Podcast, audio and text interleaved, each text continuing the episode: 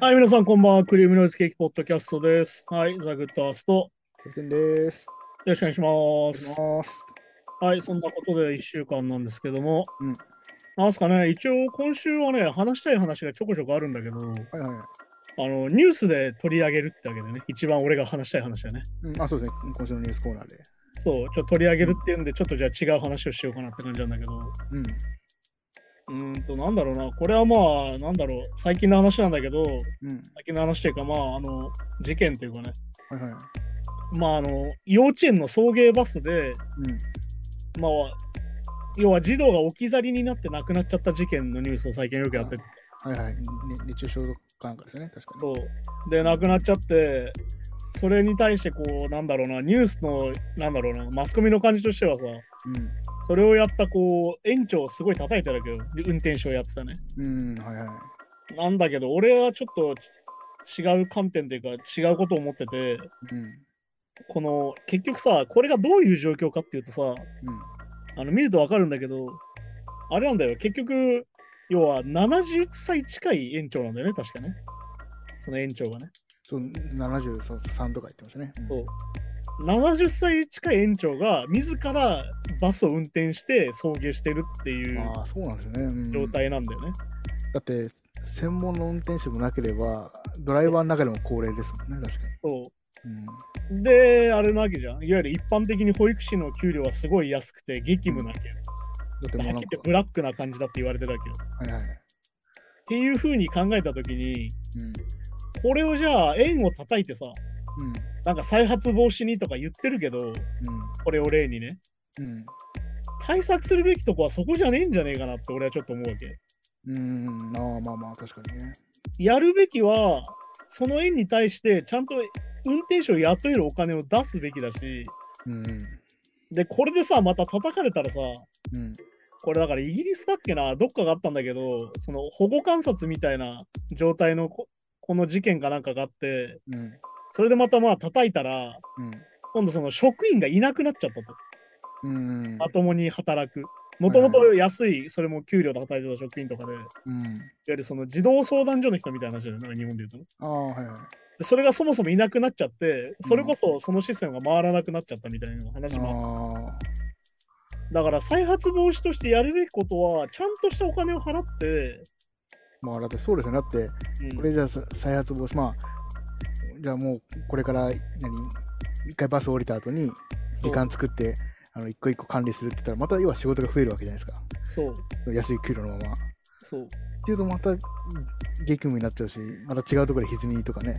そう、だからそこじゃないよねって話。てか、そこの、いわゆるそのうん表面的な問題だよ、その気をつけるとかさ、うん。なんでこんなことしたんだみたいなのはうん表面的なもの。そうそういわゆる根幹の問題だよね。だから結局さ、システムの命を預かってる自覚がないとか言うけど、テレビコメンテーターが。うんまあね、そういう人もいますね。いや、だからさ、どれだけこの命を預かる仕事がさ、うん。とても責任重大なわけですよ、この仕事。そうそうなんですよね。うん。あれだよね、飛行機のパイロットぐらいもらっててもいいよねって思うわけよ。うーん、まあまあ確かに確かに。まあ、しかも、ね飛行機のパイロットは命を預かってるから高級なわけですよ。現言いが言い分としてはね、そのうん高級な言い分としてはそういうことなわけですよ。なのにま、命を預かってる職業なのにめちゃくちゃ給料が安いわけですよ。あで、ミスったらあんだけ叩かれてしまうと。いや、だから、やったことには叩かれるべきだし、怒られるべきだけど、うん。そもそもそれに担保される責任がないよねって話なんだよ。うん。要は、これだけもらってんだからやれよって話では言えるけど、うん。これしかもらってねえのに、あれもこれもやれよって言えなくないってことなんだけど。まあそうか、そうですよね。確かに。だから、それは最近日本にもよく思う、いや、時給1000円だよと。時給1000円でこんだけやる必要あんのってことがよくあるわけ。うんコンビニでもなんでもね。はいはい。でもそれが本当に命を預かる現場でもそういうことになってるけど、や安くて給料はさ。うん。だ結局その労働環境を変えないと、結局その余裕のある保育みたいなことはできないわけだから。うん。だからなんか方法としてよく聞くのはさ、そのアメリカのスクールバスとかだと、うん。エンジンを止めるとブザーが鳴って、うん。運転手がね。一番後ろの席にあるスイッチを押さないと、そのブザーが止まらないんだと。ああ、そうすると、一回こう。後ろに行かなきゃいけないじゃん、バスも。うん。それで確認できるみたいなシステムもあるわけだ。ああ、なるほど、なるほど。うんそれは確かにね、いいといいですよね。そういう対策もあるんだけど、でもそもそも労働環境を変えなきゃいけないんじゃないのって感じなんだよ、それはね。うん、だからそれでそもそも問題の解決に何もならないし、うん。っていうところがあってね、本当になんだろうな、なんか、もう何度も言うように、給料が上がらないのが問題なんですよ、最近の問題は全部。うん。そもそももっと給料があって余裕があったら、せ世界は回るし、生活が回るし、うん。俺たちがやってるエンターテインメントにもお金が回るわけで、うん。結局何に関してもお金がないのが全ての関しての問題だと俺は思ってるから。まあそうですよね。ね、で、片やさ、オリンピックの話をすりゃさ、うん。ね、おじいちゃん同士でさ、お金をどうやって回し合うかの話ばっかしてるわけじゃん、結局。うん、まあそうですね。はいはい。で、要は身内にだけ金を回して儲けて、へへへってなってるわけじゃん。うん。で、これはもうはっきり言ってもっと叩かなきゃいけないし、これに関しては。まあ、本当はね、確かそっちの方がね。そう。っていう風にこう結局なってるし、に。うん。あとまあなんだろうな、この障害者施設での大量の虐待事案とかも出てきて、うん。うん、これ神奈川県かなんかのやつなんだけど、あの虐待の疑い25件っていうのが出てきてて、うで、しかも職員170人中76人関与してるっていう疑いでね。ん。えー。まあこれあの読むと本当にひどくて、あの利用者の肛門に納豆を入れたりとか、薬薬を飲む用の水に砂糖とか塩入れたりとか、えー。うん、いわゆる利用者の顎を拳で叩いたりとかっていうこう虐待事案がこう読むと出てくるんだけど、うん。こういうことだって起きてるわけよ、結局。うん。うん、だから結局さ、その仕事を保障するものがないんだよね、結局。うん。いわゆる精神性命を預かる自覚を持って頑張るだけの価値がこの仕事にあるはずなのに、うん。その価値に見合った給料は支払われてないからこういうことが俺は起こるんだと思う。まあそうですよね。だってもう、それは、まあでもその、いや、やる行為はやっぱり絶対ダメですけど、そういう虐待とかは。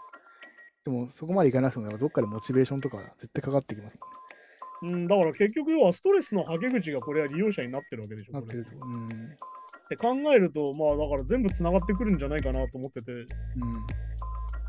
だからそもそも労働環境が今の日本って悪すぎるから、で、片やあれでしょ？なんかあの、森喜朗のなんか虚像を建てようみたいな話をしてるでしょ？まあ、お前どこで通してお前を銅像にしたいんだよ。いい加減にしろよっていうね。確かにね。森元総理ですけど、まあ。なあいつが死んだって絶対国葬なんかにしねえからなって感じだし。で、まあ結局さ、これもだから、なんだろうな、その身内にだけ金を回す問題はあってさ、うん。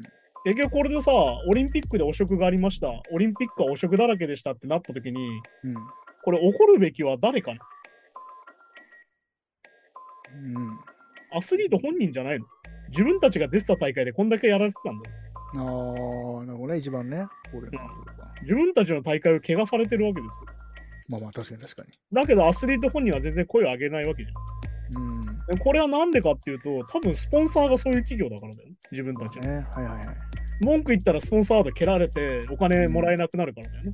じゃあなんでかというと、オリンピック選手っていうのは基本的にプロじゃなくてアマチュアだから、うん。スポンサーにお金をもらわないと競技が続けられないからね。とか、まあ、所所属してる企業がね、そもそもとかありますもんね。うん、だから言えないでしょ的な感じで。それじゃあダメなんだよ。だからシステムとしてやっぱり。うん。そうですね、確かに確かだから口をつぐむシステムになっちゃってんだよ、今の状況が。に。うん。で考えると本当にマジうんざりだし、もうこの社会のシステム自体がそうなってるってことなんだよね、さっきの話から続くと。っうん。ていうのでね、なんか本当にうんざりするよなって感じだし。なんか本当に、なんだろうな、あの、国会のプロセスを踏まずに国葬にしちゃってるし、うん、ね、あれもそうなんですよね。うんまあ、では反対の方が多いのにって感じですもんね。ね、で、最初は2億円だって言ってたら結局16億みたいになった その 何倍だっていうね。ね。そもそもじゃん、それもさ。うん。いやーだから本当に、なんつうのかな、この社会のシステムを変えない限りは一生こんな感じだし、うん。いやー、一生ろくでもねえなと思うし、なんだろうな、あの、なんかツイッターを見てると、あの、なんだっけ、あの、オコエルイってあの野球選手いるじゃん。うん、はいはい。あれの妹さんかな？確か。うん、はい。あの、バスケットの選手の人がいるんだけどさ、うん、あ、はいはい。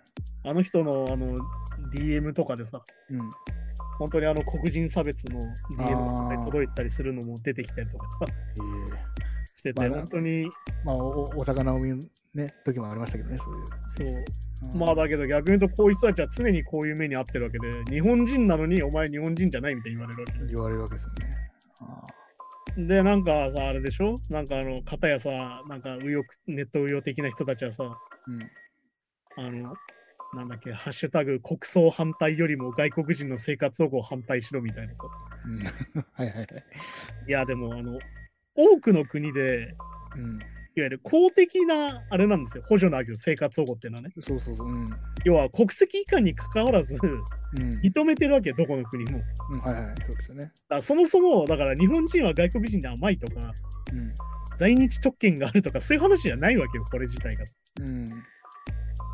ていうふうに考えたら、そういうことを言ってるのは完全に論点ずらしなわけですよね。よく言うん、もうそうですよね。よく言うゴールポストを動かしてるわけですよ。はいはいはい。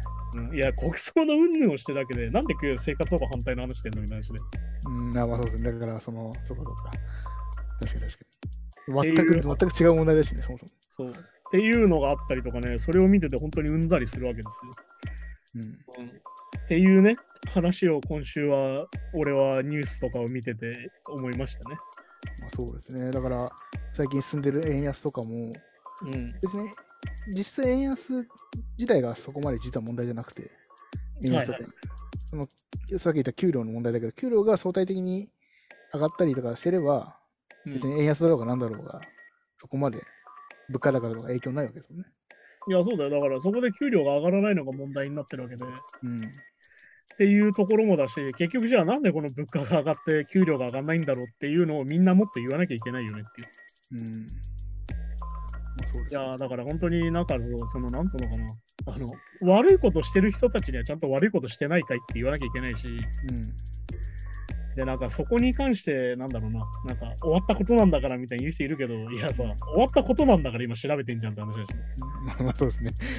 ねややってる最中じゃ分かんないですからね。そう、あの、なんか脳科学者かなんか知らねえけどさ、うんなんかあの人も脱税してたじゃん、確か。そうですね。すいませんね。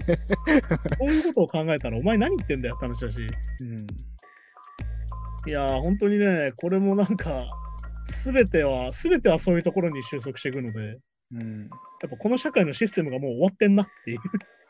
まあ確かにね、なかなかこう、そう。だからまあ、そういうのがどんどんなんか見えてきましたよね。ねまあだから逆に言うと、あの、なんだろうな、誰かさんが撃たれて亡くなったおかげで見えてきたって話でもあるし、うん。てかそこに逆に言うとみんな興味なかったってことに俺はびっくりなんだけど、そもそもね。ああ、まあでも僕も、もうそうですね。やっぱこう、やっぱニュースとかで取り上げられて初めて、やっぱ、うんまあ、未だにね、こう、あなんかやっぱそうなんだと思うけど、やっぱ、そういうメディアに上がらないと、なんか、まあ、なんか、なんなんか悪いことやってそうだな、ぐらいな感じで、そうなかなかちゃんと調べる人ってやっぱ結構少ない気がするんですよね。そういや、だからね、本当にあの、なんだっけ、あの、角川のさ、夏野だっけ、うん、はいはい。社長がさ、うん。あの、角川の社員捕まってますけど、ちなみに2人ね。うん。あの、汚職で今回のオリンピックの。はいはい。あの、当時オリンピックの時何言ってたかっていうね。うん。要は、オリンピック中止にして、私たちのピアノの発表会は中止になって何が違うんですかみたいなことに対してさ、うん。あの、クソなピアノの発表会なんかどうでもいいんだよみたいなことをそういう人に対して言ってね。ああ、はいはい。それを一緒にするアホな国民感情だとか言って、その夏の。うん。まあそのうち誰かが金メダル取ったら雰囲気変わると思いますよとか言ってたけど、当時さ。うんだから、ね上、そういうね、話がね、ごちゃごちゃしててね、本当に嫌になるんだけど、そこもね。うん。まあでも俺は一つ思ったことがあってさ、その国葬するしないの時にさ、あの、国葬ってオリンピックに比べたらはるかに安い費用で、来賓の各国の代表が呼べて、外交としてはめっちゃコスパいいよねっていう国葬賛成派の人がいるんですけど、おコスパのね。はいはい。あの、そもそも人の葬式に対してコスパって何かね確かに一番敬意がない、じゃ敬意がないけど。完全に、あの、なんですか、その撃たれちゃった人のことをさ、物扱いしてるじゃん。うんそうねが外交のなんかね、ね、いなんか道具にしちゃってね。道具にそうそうそなんか完全に背中から撃ってるよね、完全にね。う。うん、なんか見見方してるようでね。そう。っていうなんか状況が続いててね、本当になんか歪んでんなっていうね。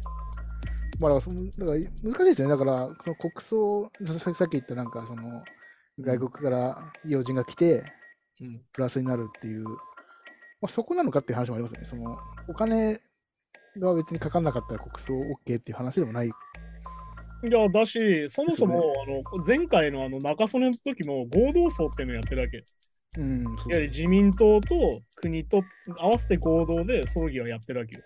うん。で、来賓はその時でも来てるわけよ。ああ、はいはいってことは、国葬じゃないと来賓が来ないっていうのがもう嘘なわけよ。うーん、なるほどだね。からそもそもそこの論点としてもずれてるわけよ。うん。っていう話でね、嫌になっちゃうなって感じですね。しかも国葬も来ないって人もね。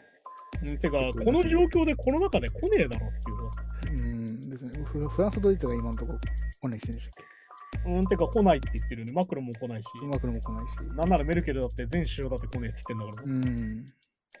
っていう話なんでね、そんな感じでニュースはこんな感じですかね。じゃあ、早速ニュースコーナーの方のニュースに行きましょうかね。俺はそっちを話したいんだ、本当ああ、そうそうですね、今日はね。あく まあ、暗いニュースじゃなくてね、明るい方のまあツイートというか。はいはい じゃあまあちょっとじゃあ、はい今週のニュースお願いします。はいニルバーナ、ネバーマインドの赤ん坊による裁判で勝訴したことが明らかにと。うん。でニルバーナは1991年発表のアルバム、ネバーマインドのジャケットに関する裁判でえー勝訴していると。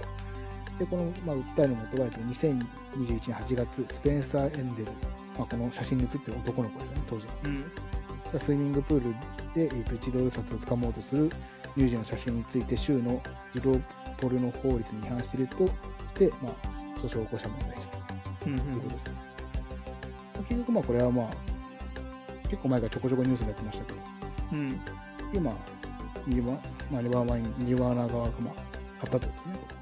まあだからこれは要するにさ、いわうん。ゆるこう未成年の時に起きた違反とか、主張の根拠になることが、まあだから生涯こうなるっていうのは知ってたでしょってことで、うん。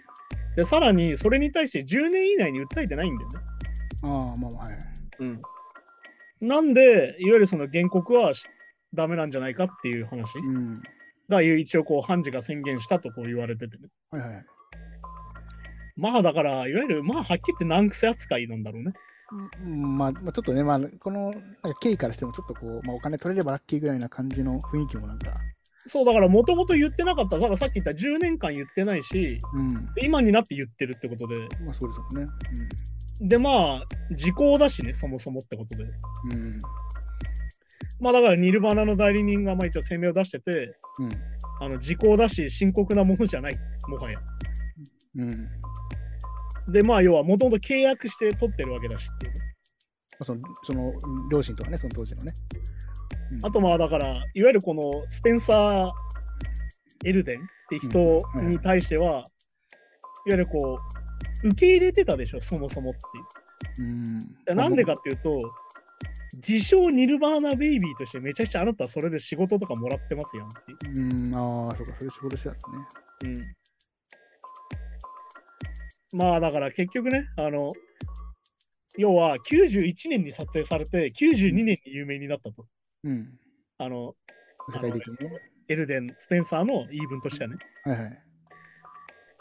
要は、だから2001年まあでも、だから売れるのは分かってなかったんだっていうのがこのスペンサーの言い分ね。こんなに売れるとは知らなかったみたいな。ああ、うん。まあでも、でも、でも、この時、1歳とか、1歳ぐらい？そう。うん。で、まあ2011年に訴えたんだけど、もともとはね。ああ、1回目だね。なんだけど、まあその、いわゆる何十年も知ってたのにしなかったよねっていうのがやっぱポイントっぽいね。これだからさっき言ったああ、まあそうですよね。この裁判に関してはね。まあだって、まあ、この時赤ちゃんってことは僕1991年生まれなんで、同い年ぐらいですよね。そう。だからそうかそうか。だからもう物心ついてから、ついてる時期に訴えなかったじゃんっていう話がまあ大前提かなっていう。ってことにまあなるんじゃないかなって話なんじゃないですかね、これはね。うん。いはい。じゃあそんな感じで次のニュースに行きますか。きます。はい。でポール・マッカートニーやローリング・ストーンズ、ウクライナ支援のためにギブソンのギターを競売に。うん。でポール・マッカートニー、えーザ・ローリング・ストーンズ、ガンズ・ローゼスのスラッシュ、でカサビアン、マットネスらが、えっとウクライナ支援のためにギブソンのギターをオークションに出品することが決定していると。うん。で今回ギブソンは4種類のギタ Guitars for Peace レスポールカスタムを製造しており、参加アーティストはえ今年の夏のウクライナ国旗のカラーをモチーフにしたギターを演奏していたと。うんうんうん。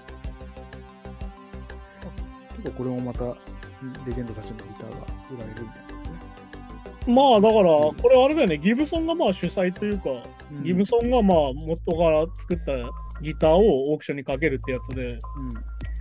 そういう動きなんだろうけど、まあだから最近そのギター自体もね、もう高騰しててさ、値段として。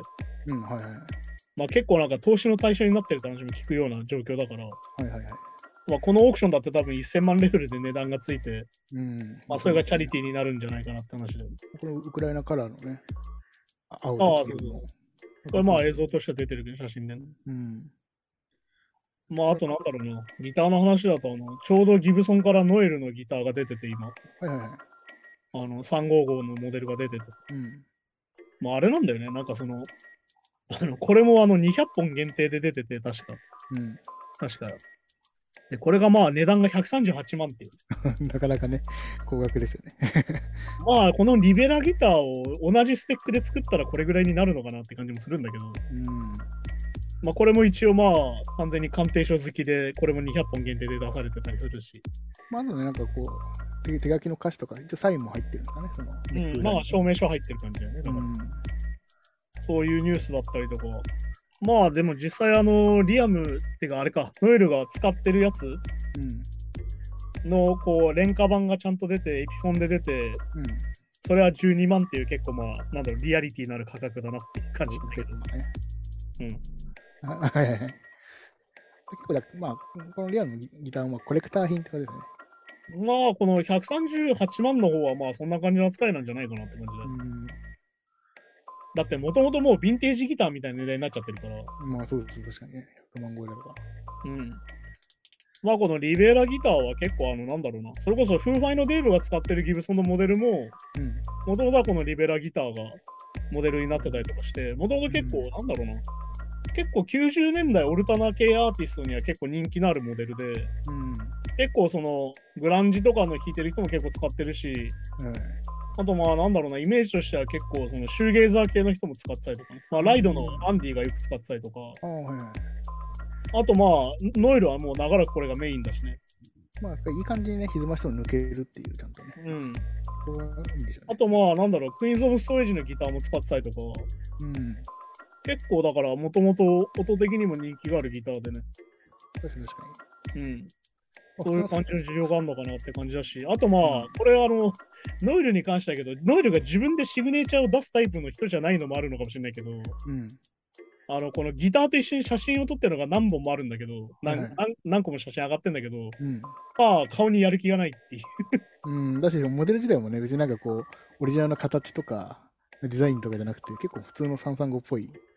うん、だから本当うに、あの、自分の使ってるやつと似たやつを作ったんだね、みたいな。結結構なんか他人事感のある感じでね。確かにね。そうそうそう。だから、はいいわゆるなんかザック・ワイルドみたいな、ああいうなんか特徴的な、ああいうロゴが入ってるとかね、デザインとかじゃないね。全然そんな感じじゃないって感じ。ういや、でも本当にね、このあのモデルの写真のね、ノエルの顔のやる気のなさがマジで笑えるぐらいだね。見てほしいんだけど、広告に、ね広告これでいいのかぐらい顔にやぐらいの。る気がいや、本当そうですね。他人のギターを持ってるかのよそうそんな感じなんでね、ぜひそれも見てほしいんだけど。はいはい。はい。じゃあそんな感じで次のニュースに行きましょう。行きましょう。トレント・レズナー、テイラー・ホーキンス追悼コンサートについて、誠実で感動的だったと語ると。うん。えトレント・レズナーは現地時間9月3日にえロンドンで行われたえテイラー・ホーキンス追悼コンサートについてえ振り返り、非常に誠実で感動的なものだったと語っているとはいはいはい。いうことで、まあ、これ実際ね、あの同時、6時間でしたっけ？同時9時間弱ぐらいやってた。弱ぐらい。テイラーのその追悼コンサートの。うん。どうでした？ね。あでも見たんでしたっけ朝はね。ああ、そうだね。俺は一応、なんだっけ、日本時間で言うと夜中の12時半ぐらいから始まって、うん。ただまあ朝6時過ぎまでやってたんだけど、はいはいはい。一応見てたね。まあだから、うんこれトレントのニュースに関しては、トレント・レズナーがこういう MC をすることってすげえ珍しくて、うん。あんまりこういうことに対してコメントを出すタイプの人じゃないんだよね、実あは。あ、で、しかもライブの MC っていうのはなかなかこの人は MC 喋んないから、ほぼ。うん。で、なんかすげえいいこと言ってて、うん。あのみんな明日のことを考えていろんなことをやるのをやめたりするけどみたいな話をしてて、うん。これがすげえいい言葉だなと思って、はいはいあの、明日を気にするより今日に感謝して生きるべきだねっていう話をしててね。あもう、あまあね、いいですね。確かに。で、まあだから、それに関して本当に、あの、だから多分、同じ日だったんだよ、このレッドロック公演がね。うん、はいはい。うん。それでだから、トレント・レズナーが言ってて、要は多分、このライブがなかったら多分本人もどっかしらでメンバー出てたんじゃないかぐらいの交流は多分あっただろうから、はいはいはい。デーブ・グロールとはかなりいろいろやってるし、まあそうですね。ドラマとかでも呼んでますよね。音源とかでもだから本当にこの発言を聞いてなるほどなと思ったし、ね。うん。まあこのテイラーの追悼行為に関してはもう、なんだろうな、まあニュースにもなってるけど、うん。まあさっき言った6時間弱、さらに言えば全50曲っていうの、うん、はいはい。めちゃくちゃなボリュームで行われて、うん。まあ1曲目からリアムが出てきて、リアム・ギャラガーが出てきて、はい。あの Rock 'n' Roll Star と Live Forever をあのフーファイターズがバックバンドで歌うっていう。もううこれ時点でもう始まった時点でこれやべえことが起きてるなって感じだったんだけど、ん。まあその後ももうなんだろうな、もう UK レジェンド全員出たんじゃねえかなっていうね。いや、そうなんですよね。うん、まあデーブがやってたあのジョン・ジーとクイーンズのジョシュ・ホーミーでやってたあうん。のゼム・クックド・バルチャーズも確かあの2010年か11年ぐらいのフジロック以来集まってやったりとか、はい。うん、あとまあ有名なとこだとあのまあ当然ポール・マッカートニーが出てきてねうん、はいはい。これはもうライブの終盤でフーファイターズのライブ中にうんポールが出てきて演奏したんだけど、うん。そういうのだったりとかあとまあクイーンのパートがあってねうん。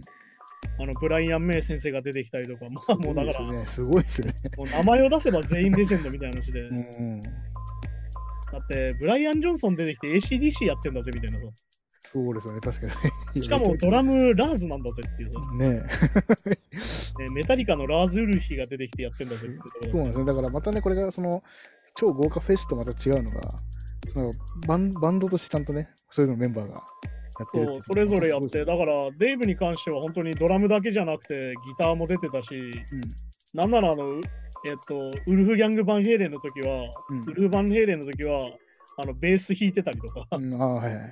そういうのもあったりとか、だから本当にね、このライブを成功させようっていうこのフーファイターズのメンバーの意気込みうん。みたいなものをめちゃくちゃ感じて、俺もだからそのトレントが言った誠実で感動的なものだっていうのはまさにそういうとこなんじゃないかなと思って、うん。もうとにかくテイラーが愛した音楽を、とにかく豪華なメンバーで、うん。とにかくしっかり俺たちでやってやるぜっていうところがめちゃくちゃ見えてる。しかも、ただ豪華なだけじゃなくて、ね、ちゃんとこう、つながりがあったりとかね。うん、だからこれはデーブがインタビューでも言ってたけど、もうあのテイラーがつながりあるミュージシャンを呼んだだけで1000人ぐらいになっちゃうと。うん。その中でも、まあ、とにかく交流があって一緒にやりたいと思うような人たちを呼んだと。うん。で、一緒にこう、さらにこれがすげえのがさ、うんほとんど転換の時間がなくて、ずっと連動してコンサートは続いてって、はいはいことはかなり準備して、かなりリハーサルもやってたってこあそうと。そうなんですよ。だからこれだけの豪華メンツがスケジュール合わせて、めちゃくちゃリハしてるっていう、こで、このライブに臨んでるっていうのがまずすごいですよね。そう、だって、ね、その最後、フーファイターズが10曲ぐらいやったんだけど、うん。まあ、ドラマーがどんどん交代していく形でやってさ、うん。まあ、俺がよく名前に出すジョシュ・フリースっていうめちゃくちゃ最高のセッションドラマだったりとか、スティングとか叩いてるの。うんそれだったら、まあ、よく出てくるトラビス・バーカーだよね。はいはい。あとだから、オマー・ハキムっていうあの、デビッド・ボーイのレッツダンスのオリジナルドラマーが出てきたりとか、はいはいまあ実際このデビッド・ボーイのレッツダンスも実際やったんだけど、ライブ中ね、もすごいですよね、確かそうそれをやったりとか、まあ、あの、えっ、と、あと YouTube で交流があったあの女の子のドラマーね、ドラム叩いてみた動画で本当に本人と共演しちゃうっていうね、に。うん。めちゃくちゃこう夢のある話もやったし、またねレ、レジェンドだけじゃなくて、そういうとこもちゃんとね。まあだから、もうだから今こう言ってて全部言い切れてないんじゃないかなぐらい出てて、うん。あとなんだろう、あとラッシュとかね、ラッシュも出てたし、はいはいはい。ラッシュはデイブがドラムでやってたし、あうんとスチュワート・コープランド出てきて、うん。これまたフーファイターズが他のバックやって、あのポリスやってたりとか、あはいはい こんなこと他にあるかやってレベル。ほんとそうですね。なんかさ、なんかわかんない。まあ、まあ、パワープロじゃないけど、なんかドリームチームは本当に。いや、本当にもうなんか、もうだからなんかロックの力を見せつけるって言った時にこれ以上のメンツはないんじゃないか UK でっていうね。はい、もう言うけそうですね。うん、ってなってて、まあでもやっぱり感動的だったのはやっぱりあの My Hero をね、フーファイターズ、はいはあのテイラーの息子が叩くっていうのがまあある意味一番ハイライトで、い。うん。こんなんやられたら泣いちゃうじゃんっていうね。ね、こここれいまだに公式にまだあるんでしたっけ？そう、これだけはちゃんと公式で、もともと配信した MTV の YouTube チャンネルにこれだけ上がってるんで、ぜひこれだけの見てほしいんだけど、本当にもう叩き方がテイラーそっくりだし、でもなんなら言うたら、デイブ・グロールっぽさもあって、うん、なんかね、なんかそこもまた感動的なんだけど、ね、すごいですね。そういうのだったりとかね、まあだからうん、これはもういろんな記事になってるから、ぜひそういうのを読んでほしいんだけど、本当になんか、数えきれないほどテイラーのいいエピソードがいっぱいあってさ、うん。そういうのだったりとか、まああと、タイムライク・ジーズを演奏してるときに、まあデイブがね、オープニングで泣いちゃうかなっていう雰囲気だったんだけど、最初ね。うん。うん、最初その集まって挨拶したときに、デイブ泣いちゃうんじゃねえかなと思ってたら、頑張って泣かなかったんだけど、うん。あの最後タイムライク・ジーズを演奏するときにはもう泣いちゃってさ、ああ、うん、そこもめちゃくちゃ感動的なシーンだったりするし、うん、めちゃくちゃやっぱり愛されてたんだなってとこととともに、に。やっぱフーファイターズこれからどうすんのかなってなった時に、うん。また前に進みてえんだろうなっていう。うん。うん。これで終わりには多分しないんじゃないかなっていう気がちょっとしたんだけど、はいはいはい。これだけのことをやられたら続けなきゃいけないんじゃないのって思うようなね、うん、まあまあ確かにね。そうことだったりとかしたしね。そうですね。だから、う全然このツイートっても全然後ろ向きでもなんでもないくて、いやー、本当にそうだね。なんかそこがすごいやっぱいいですよね。いやー、本当にね、いや、すごかったね。だって、何がすげえって、デイブの娘さん出てきて歌ったりとかしてたからね。で、そこのバックバンドがマーク・ロンソンだったりするっていうね。ああ、はいはい。そういうのもあったりとかして、めちゃくちゃやっぱ豪華だったし、あとまあ、うんプレテンダーズ全員出てきたりとかね。あ、はいはいはい。うん、そういうのあって、あスーパーグラスだったりとか、もう本当にもう数えきれないですよ。これも言うてもね。うん。っていうぐらいの豪華メンバーで、これがまあちなみに9月27日に LA でもう一回あって、うん、はいはい。まだちょっとこっちのメンツもまあ発表されてるんだけど、うん。あこっちの方がね、よりあれなんだよね。あの、同窓会チックなことになるのかなって感じで。うん。うん、まあ、アメリカのバンドが多く出るので、そうですね。うん、より同窓会チックなものが見れて、今回のやつのそのドリームマッチ的なものとはまた違ううん。うん。ものが見れるんじゃないかなって感じで、ぜひ今回ね、だから今回あれなんだよね、1回きりの配信で、しかもアーカイブもほぼ残らなかったから、うん。ぜひ見損ねた人は今次回の LA ね公演を見た方がいいんじゃないかなって感じがで。もそうか、でも、まだ今回みたいな感じで、本当に、うん、またちょっと、まあ、メンバーもそうですけど、年代もね、あの90年代とかで多分、もしかしたらし結構い色が濃くなりそうだから、よりこう、その辺のファンからしたら、もう、やばい感じになりそうです。まあそうだね、だからさっき言ったみたいにより同窓会っぽい雰囲気になるんじゃないかな、うん、感じじゃないですかね。だからまあ、偉大なミュージシャンだったんだなっていうのを改めて感じてね、テイラー・ホーキンス。そうですね。うん、そしてどれだけの影響を与えてこの人は亡くなってったんだろうってことを考えるし、でも逆に言うと、生きてたらもっといろいろあったんだよなって思ったりもするしっていう。まあもちろんね、まあ、惜しいことには変わりないですね、当然ね。そう。っていうのだったりするんでね。うん。まあだから改めて、ミュージシャンの死っていうのはまあいろいろあって、まあ、まあ、何回も話すけど、こう、人間にはやっぱ2回死があって、肉体的な死と精神的な死があると思うんだけど、うん。肉体がなくなって、その人が忘れ去られちゃった時に2回目の死が来るんだけど、はいはい。まあテイラー・ホッキンスに関しては一生2回目の死はないんじゃないかなっていうね、まあそうですね。うん感じがあって、本当にいいことなんじゃないかなと思うし、逆に言うと亡くなっちゃったミュージシャンの曲を俺たちが今も聴いて、うん。あの再生するってことは本当にそういう本当に再生って意味があって本当に再生って言葉はいいんだけど、なるほどね。うん、っああ、確かに確かていうことだったりするんでまたそういうのを感じながら聞くといいんじゃないかなと。に。うん。いや本当にね一時期ねフーファイターズをどういう気持ちで聞いていいかよくわかんねえなって時期があったんだけど俺にもおおはいはい。今なんかまたちょっと聞けるようになったかなって気がするんでうんうん。まあまたそういうふうにいろんな人がテイラーと向き合っていったらまたこの追悼コンサートの意味があったんじゃないかなってふうに思いますね。うん。はい、じゃあそんな感じで今週もありがとうございましたって感じではいいや、本当にね、あの楽しい話をしたいんだけど、どうしてもこうニュースとかを取り上げるとね、時事問題ニュースが本当にろくでもねえものがいっぱいあって、まあのね。右から左に受け流すにはあまりにも金額が高い話ばっかり出てくるんでね。うん。そして僕たちの税金なんですからね、改めて考えてね。まあそうなんですよね。確かに。うん、そして僕たちが代わりにお願いしますって財布を預けた人たちが、うん。まあ勝手な買い物をしているっていう まあそうなんですよね。政治ってそもそもね。っていうことなんでね、そこも改めて考えなきゃいけないんじゃないかなとうん。思いますね。はい、じゃあそんな感じで今週もありがとうございましたってことで、また来週です。さようなら。さよなら。